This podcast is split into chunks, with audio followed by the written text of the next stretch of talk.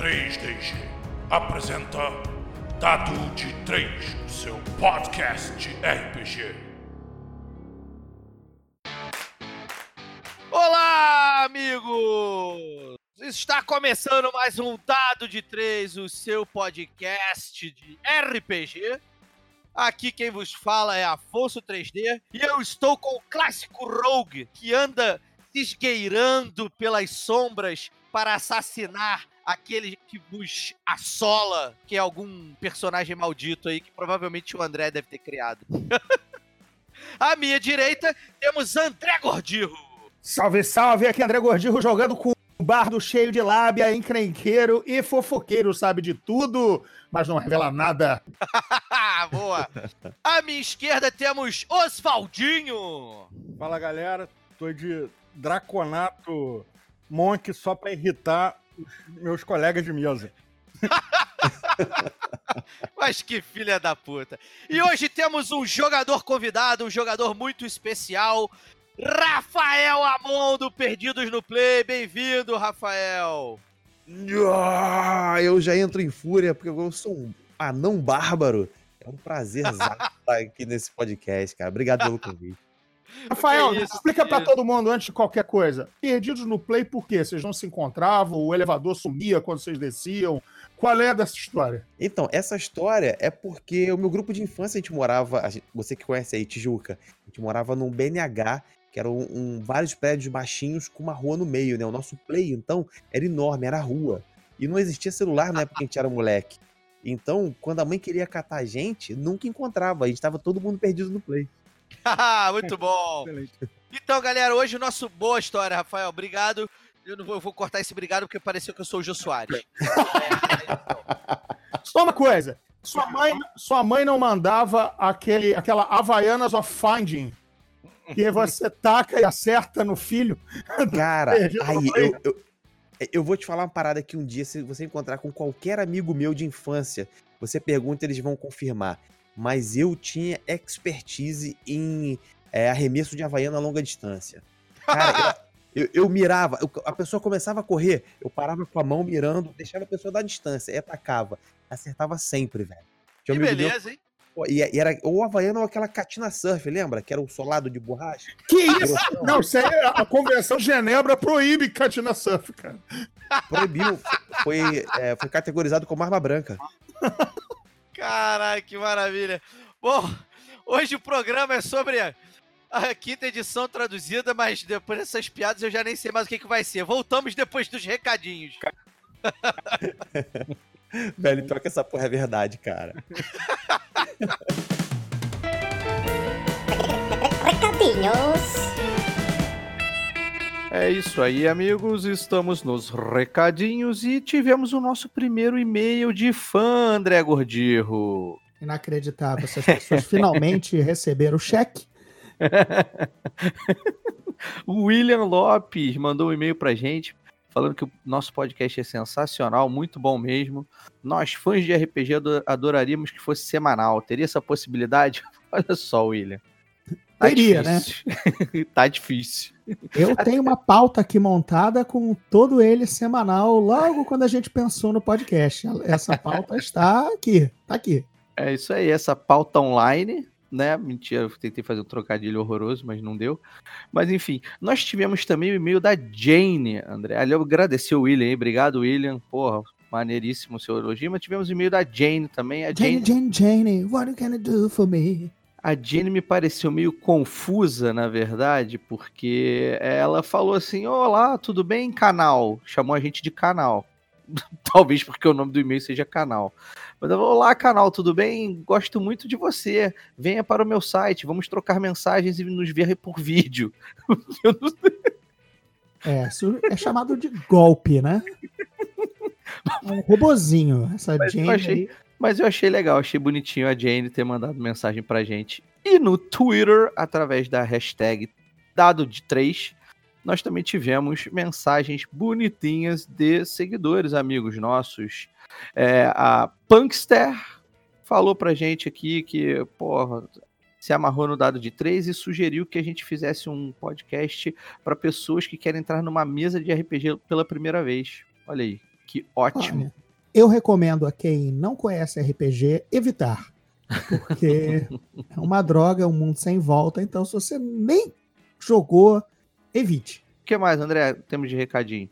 Então, pessoal, eu vou estar na Bienal 31 de agosto e 7 de setembro, os dois sábados, no stand da Rocco, às 4 da tarde, autografando meus livros O Despertar dos Dragões e Os Portões do Inferno. Então, de novo, a gente se vê nos sábados da Bienal, 31 de agosto e 7 de setembro. E no dia 2 de setembro, eu vou estar no Submarino, que é o maior stand de vendas lá na Bienal, às Isso 3 aí. da tarde, uma segunda-feira, com meu amigo Afonso 3D. Olha aí. Maravilhoso, estaremos lá. Pô, tem um palanquezinho lá, tem um, um auditóriozinho para 40, 50 pessoas. Eu e o Afonso vamos estar falando de cultura pop, de literatura pop, até porque o Afonso agora está trabalhando na Intrínseca. É isso aí, estou trabalhando no mundo editorial agora também. Estarei lá quase praticamente todos os dias. Acho que eu só não vou terça e quinta. O resto Pois eu é. vou estar todo dia lá. Último recadinho da minha parte, também envolvendo literatura, eu estou com um novo lançamento literário em pré-venda na Amazon, apenas na Amazon, é um e-book, ok? O Traição em Zenibar, que é um prólogo dos Portões do Inferno, é antes da minha série lá da Roku, antes da série Lendas de Baldúria, estou lançando apenas em e-book Kindle. Ah, mas eu não tenho um Kindle físico. Relaxa, o arquivo toca no seu Kindle App, no seu celular, no seu tablet, e além disso, olha, nesse formato ele ainda vai estar mais bonito, porque ele tem ilustrações coloridas que o Kindle físico não reproduz tão bacana. Então é isso, galera. Isso Esses aí. são meus recadinhos de Bienal. Venham ver a gente dia 2, segunda-feira, 3 da tarde, eu e o Afonso 3D. espero, que, espero que esses recados funcionem, porque, como vocês vão notar na gravação inteira, a voz do André está pastosa, está quase igual a de um travesti, porque ele estava com equipamento merda e a gravação ficou uma porcaria. Mas agora ele já, agora ele já providenciou um equipamento bom. Então, assim, é, eu peço paciência para vocês, porque a edição foi muito penosa. Mas eu, eu espero que vocês gostem aí. E, André, eu queria agradecer a presença do Rafael Amon, que está aí com a gente, e passar as redes dele. O Rafael underline Amon, com N no final, tanto no Twitter quanto no, no Instagram. E ele também está no Perdidos no Play, perdidosnoplay.com.br. Acesse o site que lá você vê o canal deles, vê o tweet deles, vê o, enfim, o, o Twitter. o- eles fazem é, eles fazem live direto, eles fazem transmissões bacanas lá, cara. Com, pô, recomendo bastante e confira o trabalho do Rafael Amon e daquela turma bacana. Beleza? Olha, eu vou puxar também um, uma- um convite para vocês conhecerem o QuestCast, que eu tô toda segunda-feira mestrando ao vivo O Foragido de Korangar, uma live no canal do QuestCast 20. Tô, tô fazendo essa aventura de quinta edição de Dungeons and Dragons. Enfim, se vocês mandarem, inclusive, um e-mail para lendasdebalduria.gmail.com, eu vou repetir, lendasdebalduria.gmail.com, vai estar nas informações do episódio você diz, ouvi o dado de três, eu vou mandar essa aventura para vocês, que é uma aventura de Opa! Dungeons and Dragons, quinta edição, toda em português, é um, também se pass, passado nos eventos dos meus livros, dos Portões do Inferno, vocês vão curtir, e eu tô mestrando ela no QuestCast 20, depois vai virar, inclusive, podcast sonorizado, com edições, efeitos sonoros e tal, mas por enquanto, quem quiser ver a minha fuça feia aí da galera bacana lá do, do canal, eu vou estar jogando lá toda segunda-feira, beleza? Nove da vai tá noite. tudo, vai estar tudo no post lá do nosso Anchor lá, para vocês não precisam ficar es- reescutando isso. Aliás, não, reescuta sempre, porque aqui nesse recado a minha voz tá uma, tá uma maravilha. No resto do podcast você pode avançar minhas partes. Vai te catar, vai te catar, porque agora a gente vai, vamos voltar pro programa. Valeu! Pois então, a galera que tá, de repente, perdida no Play pode não saber que a Galápagos...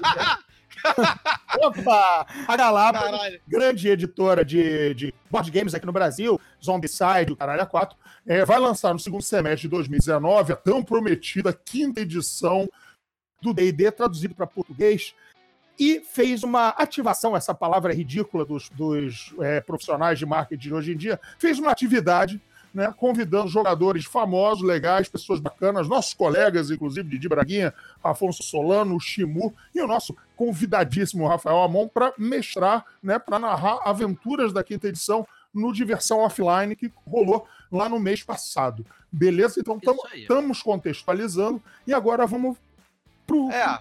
pro Mas antes, Mas depois dessa contextualização linda, é, e já que, não, já que o programa não é patrocinado, a gente pode falar que, na verdade, é, é uma oficialização da tradução, né? Porque tradução mesmo já tem uma caralhada de tempo. Não, o Você tem Osvaldo, o traduções- Osvaldo é que é o fofoqueiro, sabe de toda essa história. É, Já tem na internet um- um- um- as regras, né, traduzido oficialmente, e tem o- um fanmade que os caras diagramaram, inclusive igual, cara. E a molecada joga, a molecada joga com isso há algum tempo já. A grande verdade é que a- desde que a quinta edição foi lançada, foi 2016? Não, quando é que foi? 2014. 2014? Por que que eu falei 2016? Tô ficando maluco. Era pro número par. Mas desde que, ela, desde que ela foi lançada, ninguém deixou de jogar porque ela não tinha versão em português. Mesmo quem não falasse inglês, porque a galera que fala inglês, a galera brazuca que fala inglês, essa comunidade aí de, de, de, de RPG é uma galera que a- acaba criando essa, essa, essas versões, né? Essas versões adaptadas. Porque eu não chamo de pirata, porque eu acho que é, um, que é uma benesse, eu acho que é, um- é uma benfeitoria que as pessoas fazem. Porque olha só, a quinta edição foi lançada há cinco anos atrás e só agora que vai vir uma edição em português, né? Então, assim, eu não. Eu, eu entendo que é, é, é, isso é ruim para as editoras e tal. Mas essa, esse tempo todo, levar esse tempo todo para lançar uma ver- versão em português é muita covardia com, com, com quem é do meio do RPG, com quem joga e, não, e não, não domina a língua inglesa, né, cara? Então, assim, É, eu, vejo, com- eu vejo com os bons olhos essa hackeada que a galera dá aí na- na- na- nas edições em português adaptadas. Eu sou contra. Eu tenho quase certeza que os três primeiros, né, o Monstro, o GM e o Players, é, eles, eles fizeram ainda, traduziram, diagramaram, antes, quando tava naquele papo ainda, que não ia ser traduzido para português. O D&D foi pode bem crer. antes, foi bem lá no começo. Então, cara, fizeram. Eles não vendem, não faz nada.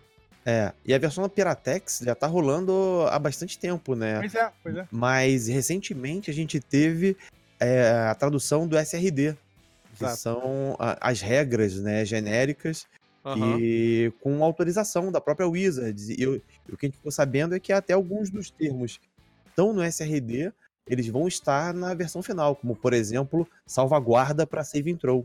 É, vamos. Caraca, vamos- sério? Segura, segura aí, só para contextualizar. SRD é documento de referência do sistema. É o DD5 ou o núcleo, cerne de regras da quinta edição, sem os balangandãs que são propriedade intelectual da Wizard. Ou seja, nomes de magos locais criados pela propriedade intelectual da Wizard de criação de mundo. É basicamente todas as regras de combate, nomes de, de feitiços ou magias sem, sem frufru de, de nome de mago, é, Os pets, os pets de classe é um só também, se eu não me engano. Pra Isso. cada classe. Exato. Então é bem cru, mas é jogável. Não e já está em português por conta do a galera do Aventureiros do Tempo, algo assim, né? É, o É Rafael Aventureiros do. Reino, né? Aventureiros do Reino, isso. isso. Vocês vivem aparecendo no Café com Dungeon é, a toda hora. Nosso podcast colega aí, aliás, mais, ganhou inclusive o podcast do ano lá no Diverso Offline. A gente mal começou, parabéns pra galera do, do Café com Dungeon. Boa, é. Muito bom, o, o Balbi, que é uma, da, uma in- interseção que a gente tem do Perdidos do Play com a galera do Café com Dungeon, né? Balbi também é do PNP. Então, parabéns, Balbi. É, aí. Futuro convidado aqui da casa, obviamente. Será que- convidado em breve. Muito bem, mas vamos lá. Então, Futuro D4. Futuro D4. Mas não vamos perder o fio da meada. É, ok. Como é que tá esse material? É, o salvaguarda é um termo horroroso, beleza? Mas tá. Você meteu a mão nos livros, já estava lá, estavam com copo. Tava, é, é uma boneca. Você pegou o quê? Numa boneca. Opa! Numa boneca. Epa! Oi? Numa boneca de impressão. Epa! É, boneca, atenção, é termo, é termo é, profissional para um mock-up de impressão, mas é claro que é engraçado. Então, pegou na boneca, Rafael, afinal? Não, infelizmente não. A gente tava até com uma expectativa de que pudesse haver uma boneca do livro lá no evento, mas acabou não rolando. Então, toda a ativação que a gente fez foi em cima do livro em inglês. É, a gente até Pô, focou que em. frustrante, cara. É, foi, foi isso, foi aquele gostinho de, sabe, quando te oferecem o pirulito, quando chega na hora que você vai aceitar, puxa de volta. Ou seja, Não. tiraram a boneca da tua mão, na verdade. Tira, tiraram, tiraram a boneca da mão da Mas vem gente, cá, porque mas não vem tava cá. pronto. Me explica uma coisa então. Uhum. Vocês foram lá pra fazer uma ativação de divulgação da, da- da- do D&D quinta edição em português. Na verdade, a ativação é para associar né, o D&D quinta edição a Galápagos, porque a Galápagos ela é muito forte no board game. Mas em RPG ela não tem muitos lançamentos. Ela teve aí um, é, um tempo lançando o Star Wars com Fron- Fronteira do Império, Aham. mas fora isso ela não, não lança RPG. E eu acho que já, já é para ir fixando no imaginário das pessoas e ligar a Galápagos ao D&D. É, de certa. Mas assim, mas eu não, não ouvi nada em relação a. Nem a pré-venda, nem tipo, quando vão lançar, nem tipo, datas. Teve alguma coisa nesse sentido? É, data específica não, houve só a confirmação que ele sai no, no segundo semestre e em uma das palestras que a Galápagos deu, ela falou bastante sobre a localização do D&D aqui no Brasil, tanto que quem é, conduziu né, essa palestra foi o, o pessoal que está traduzindo, que até é, disse lá no evento que é uma equipe de tradução, né, não é um tradutor só. E aí eles deram notícia que vai sair é, os três livros básicos, né? Livro do jogador, é, o livro do mestre e o, o Manual dos Monstros. Inclusive, eles vão sair com o nome em inglês, por, é, por ordem da Wizards, da padronização mundial. E logo depois dele sai o Starter Set e a primeira, o, o Guia do Aventureiro da Costa da Espada, o Sword Coast Guide. Sim, sim. E a, e a primeira aventura, a primeira campanha que a gente vai ter por aqui é Curse of Strahd. Simplesmente a melhor Opa! Olha aí. campanha de D&D quinta edição. A André melhor, cara. Pira. Pô, não, pirei, porque estão lançando realmente, cara, a Ferrari da- de todas as aventuras do D&D, desde da quinta edição que foi lançada, entendeu? É um primor de aventura, ainda que a indexação de todas, eu repito, todas as aventuras do D&D seja uma merda, entendeu? Inclusive o, Curse of Strahd não escapa desta maldição, entendeu? É, é realmente um- uma indexação infeliz pro DM, mas é a melhor aventura e, cara, muita história legal, muito encounter legal. Tô mestrando pela segunda vez, é, para você ver, vale a pena demais. Agora, realmente, é meio tipo, chamaram pra, pra o lançamento da Coca-Cola e serviram Pepsi, né? Assim, é, É, é, assim, mas eu acho que era mais a é, passar a ideia do D&D associado a Galápagos e, e ver o potencial também do, do que esse tipo de ação pode gerar. Claro, claro. Porque o, o- o barulho... tinha a é, temperatura cara. do mercado, né, cara? É, é. E o, o saldo final que a gente sentiu de, da ativação é que é, o início é muito promissor, sabe? Quando tiver realmente o livro em português, é, a, a possibilidade da gente atingir é, muito mais gente no mercado, é, ela é real, ela é palpável, porque é, o tamanho que a Galápagos tem, o, o barulho que ela pode fazer na entrada do D&D, é, eu acho que a gente vai ter aí um- uma subida de nível para todo mundo que, que trabalha né, com RPG, tanto as outras editoras, com os outros títulos. É, eu penso que o D&D forte fortalece todos os outros jogos. Aham. certeza.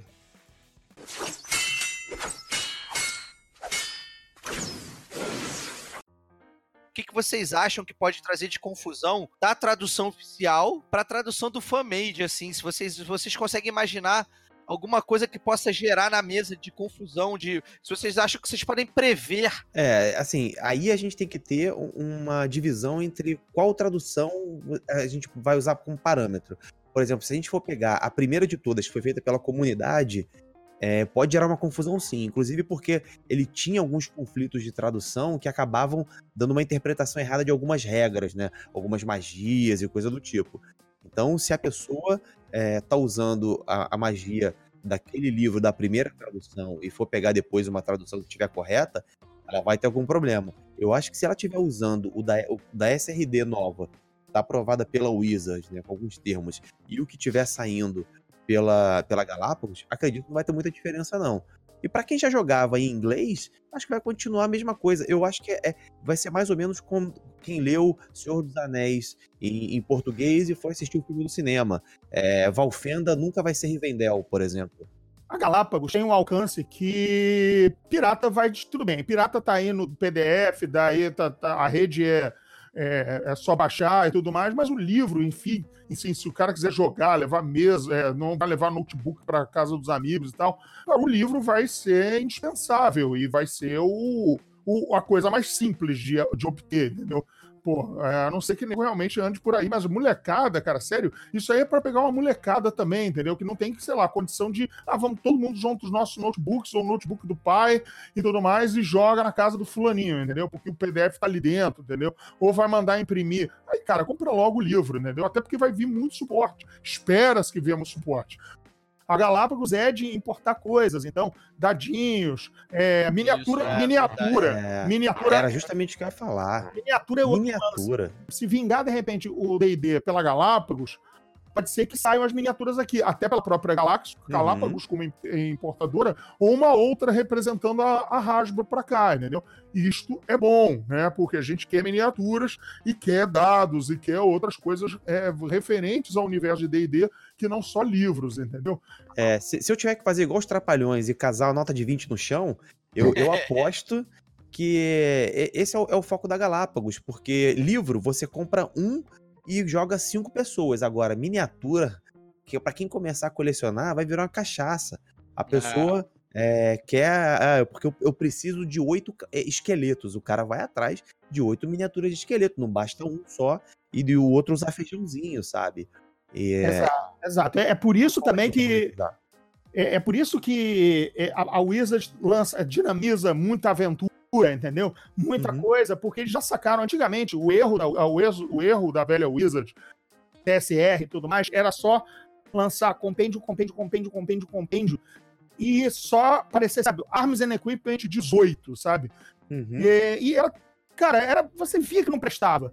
Mas quando eles começam a criar aventura que vem de background junto e que vem de feat outras coisas juntos, aí você leva a comprar aquele livro e aquele livro e girar. Porque os, os três básicos vão vender sempre. Né? Eles Sim, estão bem sim, sempre lá, mas não inventaram outra coisa. E e a Galápagos tá com, tá com filão na mão, porque o D&D quinta edição, ele já é a edição que vendeu mais que todas as outras anteriores somadas.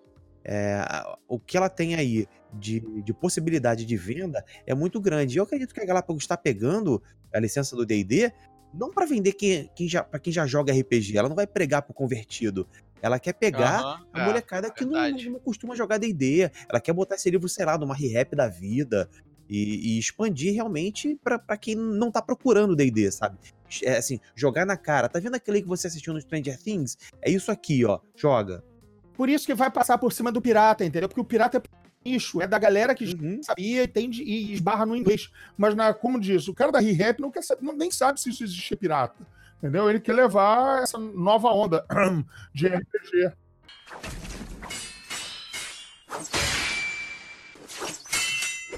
Eu vejo essa compra, né, pela, pela Galápagos, por, por essa empresa grande assim, um- eu vejo uma grande, um, grande caminho a ser trilhado pro RPG voltar a ter a importância que ele tinha no, no meio, do meio pro, pro final dos anos 90 ali, quando todo mundo tinha sua mesa, quando a galera tinha aqueles encontros semanais religiosos e tal. Eu vejo isso sendo retomado e ganhando e ganhando dimensões ainda maiores. Eu acho que assim, a Galápagos, como está sempre presente em eventos, eu acho que ela vai ser uma grande, um, um grande canhão, como eu já disse, para que né, o- esse meio RPGístico cresça. Só que assim, eu não sei vocês, mas é, eu, eu, falo, eu falo um pouco por ser pai de um, de um moleque que é super tecnológico, que é super é, é, é, dos jogos, assim. Eu acho que para essa coisa se popularizar, me corrija se eu estiver errado, tá? E uma impressão que eu tenho dentro de casa. Mas eu acho que o Pedrinho, por exemplo, talvez possa vir a se interessar mais por, pe- pelo RPG, mesmo com essa tradução em português. Acho que ele se interessaria mais se houvesse algum tipo de popularização das mesas digitais, sabe? Igual a gente joga na tua casa, André Uhum. que a gente liga a TV e tal. Não, eu sei que é uma coisa cara e jamais será um- algo que, que vai, vai ser vendido barato. Mas eu não sei se é, é, os, os eventos passem a, a proporcionar isso, ou de alguma forma é, é, é, o, o- meio do RPG comece a tentar popularizar esse tipo de, de, no- de- de nova forma de se jogar RPG. Porque essa galerinha nova é toda conectada, é toda dentro da tecnologia.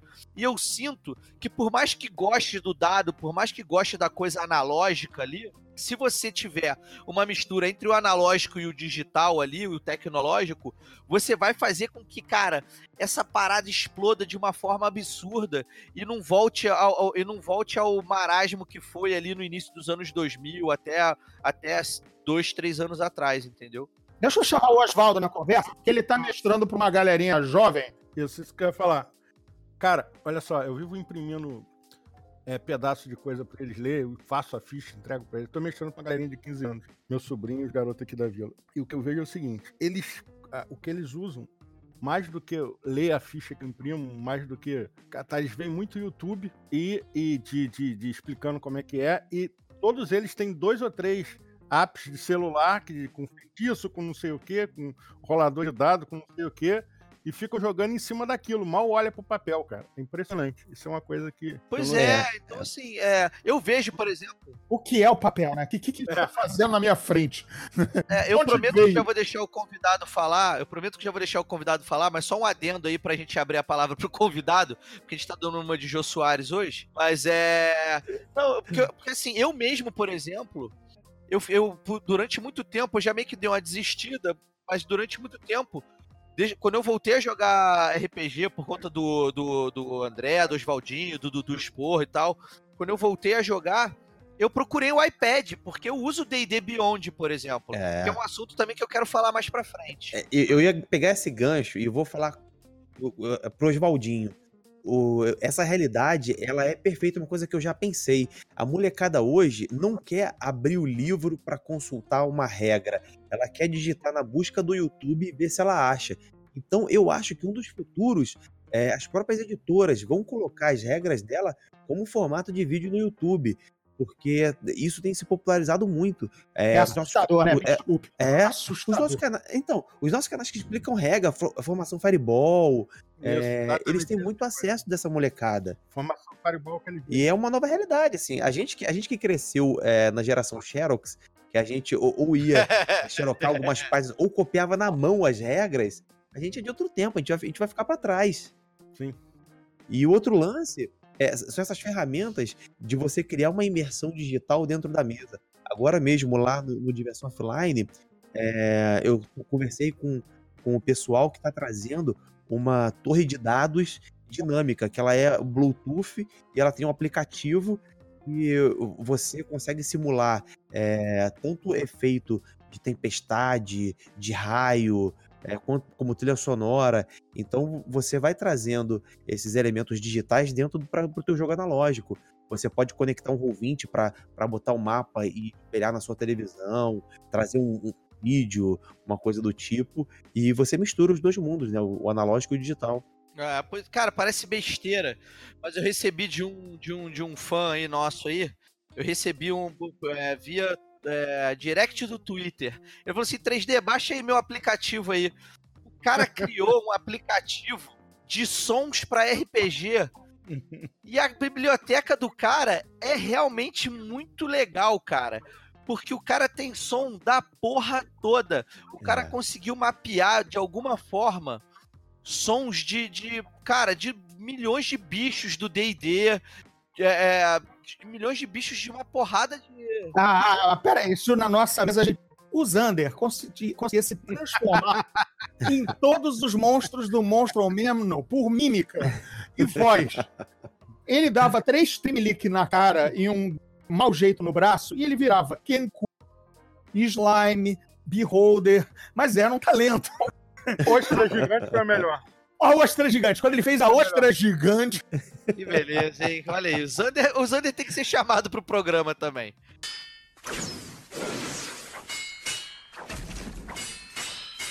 É, mas então, por exemplo, uma coisa que é, é muito diferente, se não me engano, nessa versão, é, o Ranger não é o Ranger oficial que tá no Present Book. Eles utilizaram a versão do Ranger revisado que saiu na Unearthed Arcana, né, que é o, o playtest da Wizards, e nunca virou, nunca virou canon, mas nesse livro aí tá como se fosse o principal da classe. que isso, já vai vir maceteado, já vai vir abrasileirado.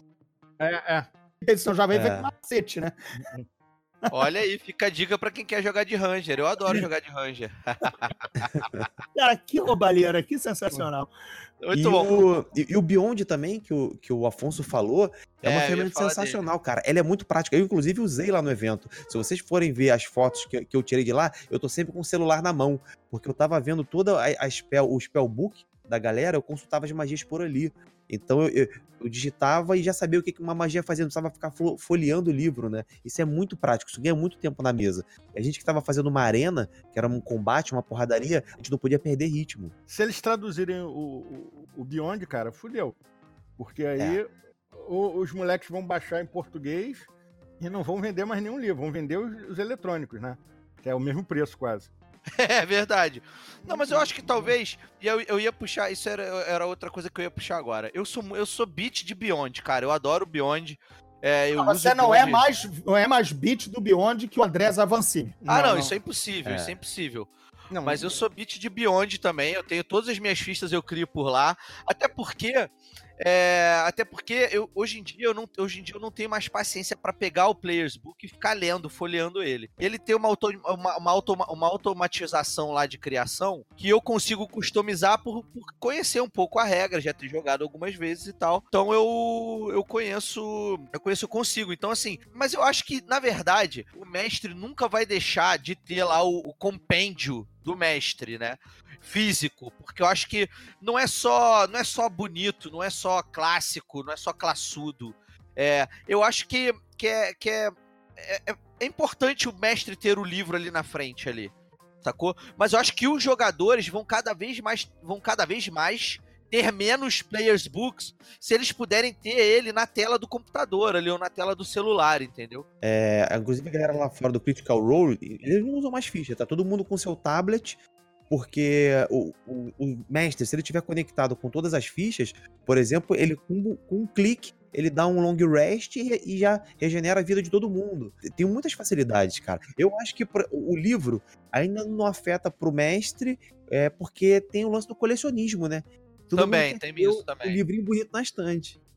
É verdade, tem isso também. É, eu não vejo um, um futuro tenebroso, não. Pelo contrário, eu acho que a gente ainda tem aí, porra, uma grande estrada para percorrer. Até isso tudo que a gente está conjecturando aqui, da molecada querer migrar pro, pro digital, das mesas digitais se popularizarem, né? Da gente fazer. Eu acho que a gente ainda tem uma longa estrada ainda. E eu acho que a Galápagos ainda vai, vai fazer muito dinheiro com, com o livro físico ainda, né? A gente tem uma demanda reprimida de D&D. E essa, É verdade. e esse alcance que o Amon falou, é, é, mas o fato é o seguinte, o, o cara realmente da ReHap não tá nem aí pra Beyond, entendeu? O cara, o moleque, tudo bem, depois o moleque se descobrir que, que o Beyond é legal e tudo mais e tal, mas eu acho que tem que agradar todo mundo, tem que estar acessível a, a- a- o entry level sempre vai ser o manual, entendeu? Porque ele é que tem as ilustrações, eles é, o, os É. livros é que te fazem viajar na parada da Uhum. RPG. O, o, o- Beyond é frio. O Beyond é um, É. é. um- é um- um Excel bombado com uma, uma skin de D&D, entendeu? Mas o, o manual em si é que te transporta, entendeu? Com as putas ilustrações. eu concordo muito com você é, e tive essa sensação lá na ativação da Galápagos de uma coisa, de um movimento que pode acontecer nesse lançamento deles. É, muita gente que foi jogar lá, um percentual bem grande, eram de crianças, adolescentes que estavam indo junto com os pais. Porque o pai falava pra gente, pô, eu joguei muito quando era, quando era mais novo, D&D, e vai voltar agora, eu queria que minha filha experimentasse, e aí a gente vai jogar junto. Então eh, vai ter essa mistura de, de gerações. O pai vai querer o livro, porque ele vai querer eh, sentar com o filho e mostrar como que ele jogava, o que ele lia, e, e depois de- que eles tiverem essa interação, o, a criança, adolescente, ele vai pra internet buscar, ele vai pro, pro YouTube, vai, vai pro Google e vai aí encontrar o Beyond as ferramentas digitais e dar o, o, o toque dele, da geração dele. Mas vai ser um, um fator grande de junção de gerações. Tô animadão em mestrar pro meu sobrinho e pros, pros amigos dele aqui da vila cresceram junto com ele. Eu acho divertidíssimo. É uma coisa que empolga. Mas essa galera, eles realmente. Você percebe que eles têm um interesse. Porque assim, esse programa aqui tá. Acabou que a gente tá falando sobre. Né, so- sobre o DD, mas a gente tá um pouco falando do futuro do RPG também, né, cara? Assim, É. Olha só, cara, a, a mesa começou, no primeiro dia tinha nove pessoas na mesa. Imagina, nove adolescentes que estão que mestrar. Caralho. Foi um inferno.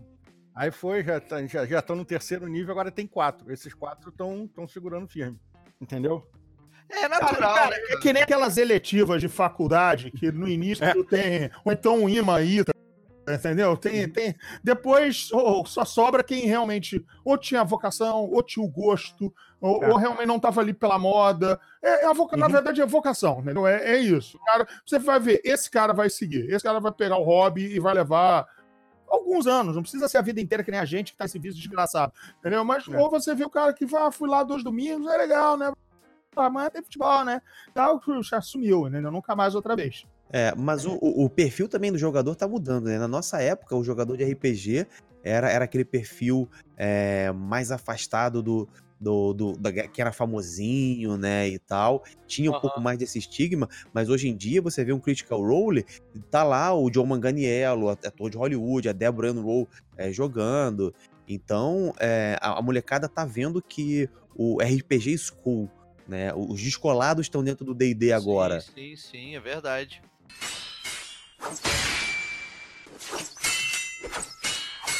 Já que a gente tá falando não só da, da tradução, mas eu já que a gente tá aqui conjecturando sobre o futuro do RPG, eu queria voltar um pouquinho só é, para falar assim, cara, que o que me despertou pro RPG foram os livros-jogos, né? É, eu sinto um pouco falta desses livros-jogos. Eu sei que ainda tem. Tem bastante na Jambô, cara. A Jambô tem pra caralho. A Jambô tá trazendo toda a coleção do Linha Livingstone? Fantasy, do Ian Livingstone, exatamente. Ah, olha aí, que legal! Não, mas eles já estão há alguns anos, cara. Eles já estão há alguns anos com, É. bom, com um bom já tem, tem mais de 10 lançados já. É, e inclusive a Jambô, é, ela produz livros-jogos do cenário de Tormenta dela, que também estão muito maneiros. Ela já lançou uns três aí. legal saber da- dessa coisa da Jambô toda, mas assim, é, vocês não acham que de repente valeria pro cenário RPGístico Brazuca que a, botassem a molecada, sei lá, que houvesse algum tipo de ação também em torno dos livros-jogos? Ou você acha que eu, eu- sou um e um milhão que, que fui impactado por livro-jogo e, e- e não é o caminho? Porque assim, eu, eu, eu foi o meu caminho, eu não sei se foram de vocês também, eu não sei como é que funcionou isso. É, eu cheguei a jogar alguns, mas eu, eu acho que pra essa molecada, o que funcionaria hoje em dia é videojogo. Igual a Netflix fez com, com aquele Bandersnatch, Bandersnatch, né? aham. É, eu acho que séries do tipo no YouTube, com escolha o final, ou decida. o- e agora? O que o guerreiro faz? Aí entram dois cards, né? Ele clica em um no outro. É, eu acho que isso aí pode prender a molecada. E é uma nova forma de jogar. Se o Valmor Chagas fosse vivo, ia ganhar uma grana agora, hein? Eu tenho mais experiência, tenho mais experiência.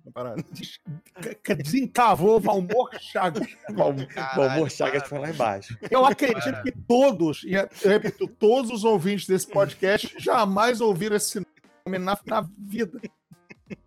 É, o, o nome trouxe já o cheiro de naftalina. Total, é. E, e aquele laque que ele usava no cabelo eternamente duro, né? É, e, e o branco mais branco que existe. Cara, é Mais verdade. Mais Como? branco que o dente do Firmino.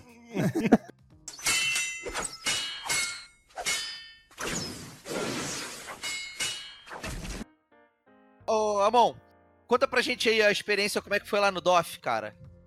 Cara, sensacional. É, a gente fez um, um esquema de arena, era um combate 3 contra 3. É, Didi Afonso e uma das convidadas, né? num dia foi a Natália Kreuzer, no outro a Vivi Mauri, é, enfrentando os três desafiantes da arena que chegavam lá e tinham meia hora para derrotar os campeões da arena. E aí, Caraca. depois de meia hora, se eles não tivessem derrubado ninguém, mantinham os campeões. Se tivessem é, é, em superioridade numérica, eles eram declarados novos campeões. É, eu, eu no começo tava pensando, pô, mas é só um combatezinho, será que vai dar uma experiência de D&D? Mas funcionou muito bem. Todo mundo saía, assim, animado demais, pilhado pro sistema sair aqui. E aí tinha prêmio, rolava gritaria. Não teve, não teve historinha, né? Era Coliseu, né? É, tinha uma historinha, uma introdução básica, né? A gente criou, eu e o Shimu, é, a ideia até do Shimu, criou o Gnomo Galapagan, que era um, um gnomo que queria ser gladiador na arena, só que não tinha aptidão física. Então ele focou é, no seu, na sua magia né, de Tinker. Ele construiu uma arena mágica onde ele se, dele- se deleitava com os combates da arena. Caraca, muito bom, cara. Eu, eu, eu gosto dessa coisa dinâmica do D&D 5, né? O, Du- o Dudu Spor, o Eduardo Spor que gravou com a gente o primeiro programa, ele fala muito disso, cara. Ele tem muito tesão de jogar o D&D 5, mas ele fala assim, cara, que é, que é, uma, que é uma edição perfeita pra fazer é, one shot, né, cara? Porque é o dinamismo dos combates, de tudo, a facilidade que, que, que deram, né, pra essa quinta edição, ela é muito envolvente, né, cara? Ela é muito. Ela, ela, ela, ela, é, ela é uma edição carismática. É, é. E até porque, por exemplo, se a gente fosse pegar até do- da galera que tava como, como os campeões, né? Só quem tinha mais familiaridade ali com o D&D era o Didi. É. É, o Afonso e as meninas não jogam tanto e aí a gente tinha que explicar pra eles o que, que as fichas dele faziam. O Didi tava com um anão clérigo da, da guerra. é, o Afonso jogou com o genérico do, do Adapak, que era o Atabaque. É, Caralho, cara. eu- eu fiz pra ele um Swashbuckler, né? Que é o mais próximo do, do espadachim de carvão que a gente pod- poderia fazer ele com as regras de D&D. E as meninas revezavam a ficha de druida. Que Qual era o nível da galera? Qual era o nível da galera?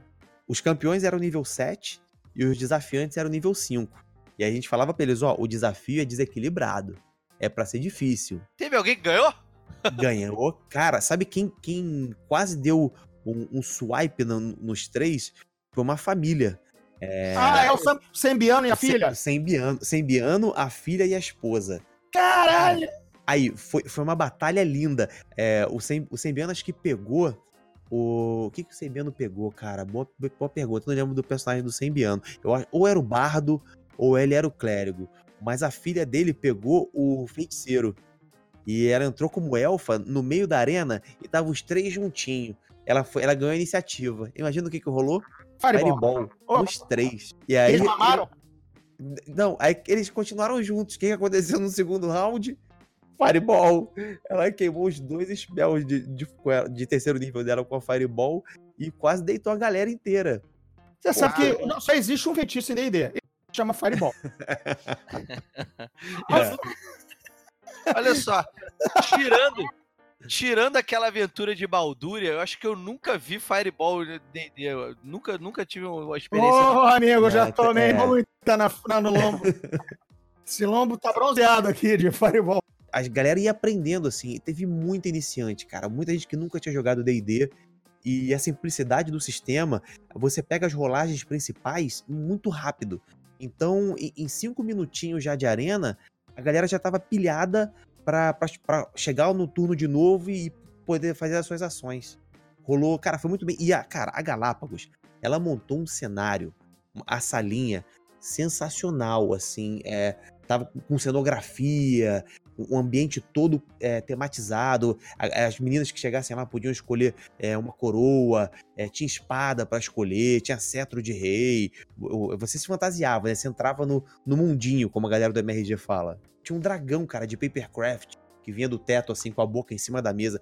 Cara, parada de outro mundo. Parada que só a Galápagos conseguiria fazer. E é isso que, que, tá, que deu pra gente aquela sensação de, velho, vai ser algo épico o D&D quinta edição no Brasil.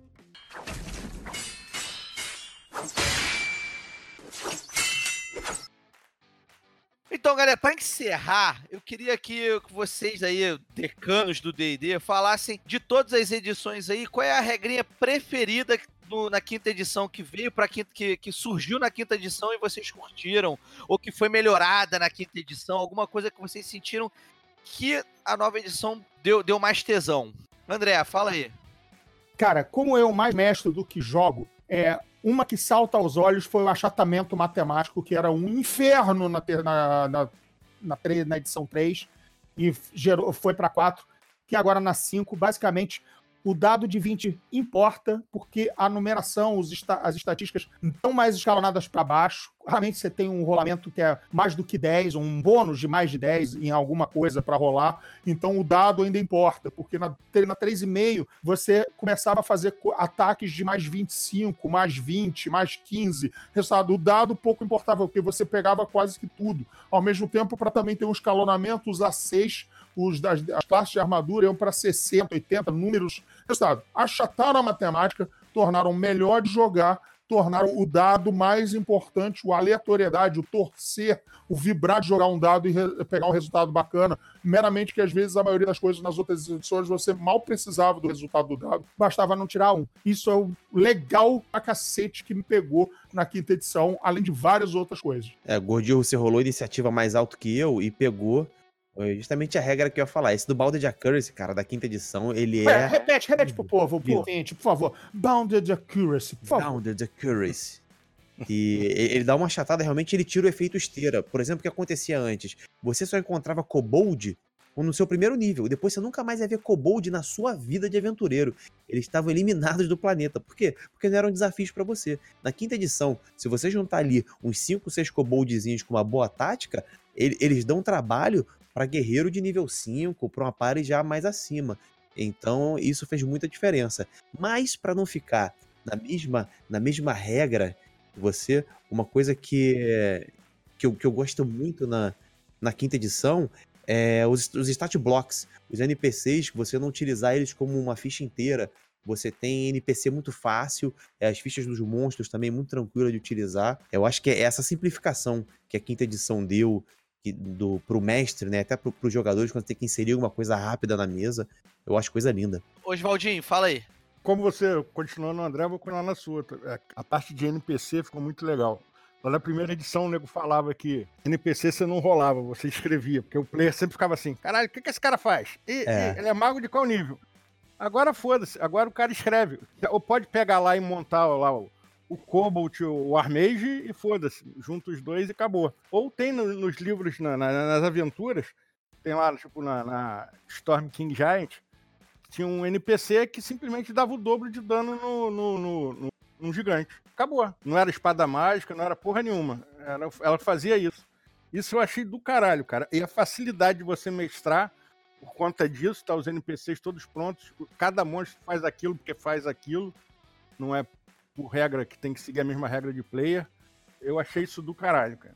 É, Afonso, para deixar isso claro, é o seguinte: é, o mais claro, que o João já deixou bem, bem acomodado para chutar gol. O, N- o- o NPC não é o mesmo que o PC. Só Exato. os PCs existem no mundo daquela maneira, ou teoricamente, sim. Só, só, é, assim como os NPCs são unique, são únicos, eles também fazem coisas mirabolantes que o player não tem acesso. O player faz coisas que possivelmente os NPCs não fazem. Isso cria uma dinâmica muito legal. Quer dizer, vocês são heróis de verdade, não é? É, cara, assim, a minha, a minha impressão com. A minha impressão. Eu joguei, eu joguei pouco a, a, a, a, a 3,5, né? Joguei bem pouco, mas eu, eu cheguei a emendar, eu, cheguei, eu cheguei a jogar, tipo, no mesmo mês, uma aventura de 3,5 de uns amigos meus, que eu até entrei já no final dela, já entrei só de fanfarronice com um personagem novo lá, só pra compor a mesa, e jogar as mesas lá com vocês, lá, aí na casa do Gordirro do, da quinta edição.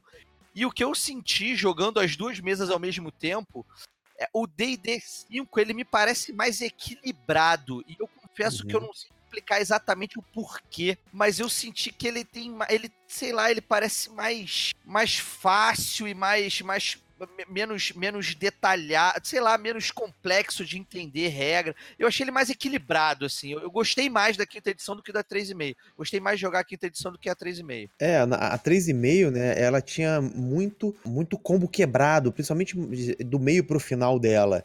Então você podia ter é, um personagens de mesmo nível, mas se o jogador fosse aquele bombeiro Master Extreme, o personagem dele ia estar muito é, é, distante de poder do outro que não sabia combar.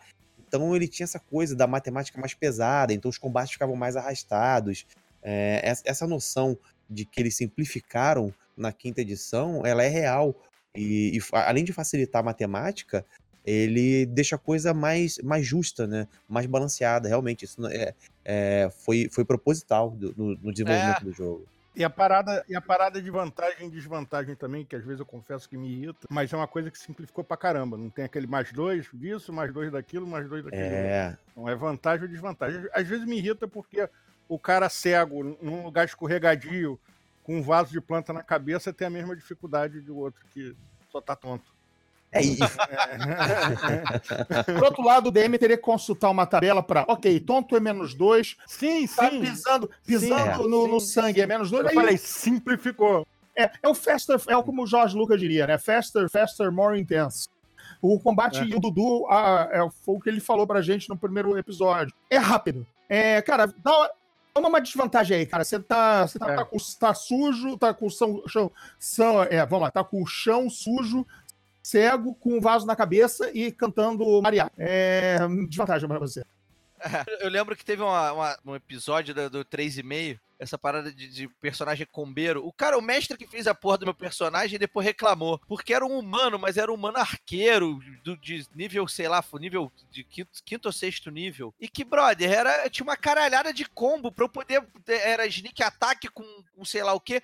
E aí eu fui pegar uma, uma- Aí eu fui pegar uma daquelas armas de cerco que ficava na torre de caste- do castelo. Porra, porque eu, eu era arqueiro, então tinha range. E aí ele me explicou que eu, eu era o único que poderia.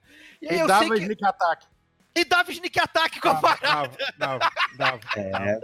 É, Eu conseguia dar sneak attack com uma arma de cerco, brother. É, tinha um ponto fraco ali na- no calcanhar do cara que levou a balinha pra derrubar a parede, né?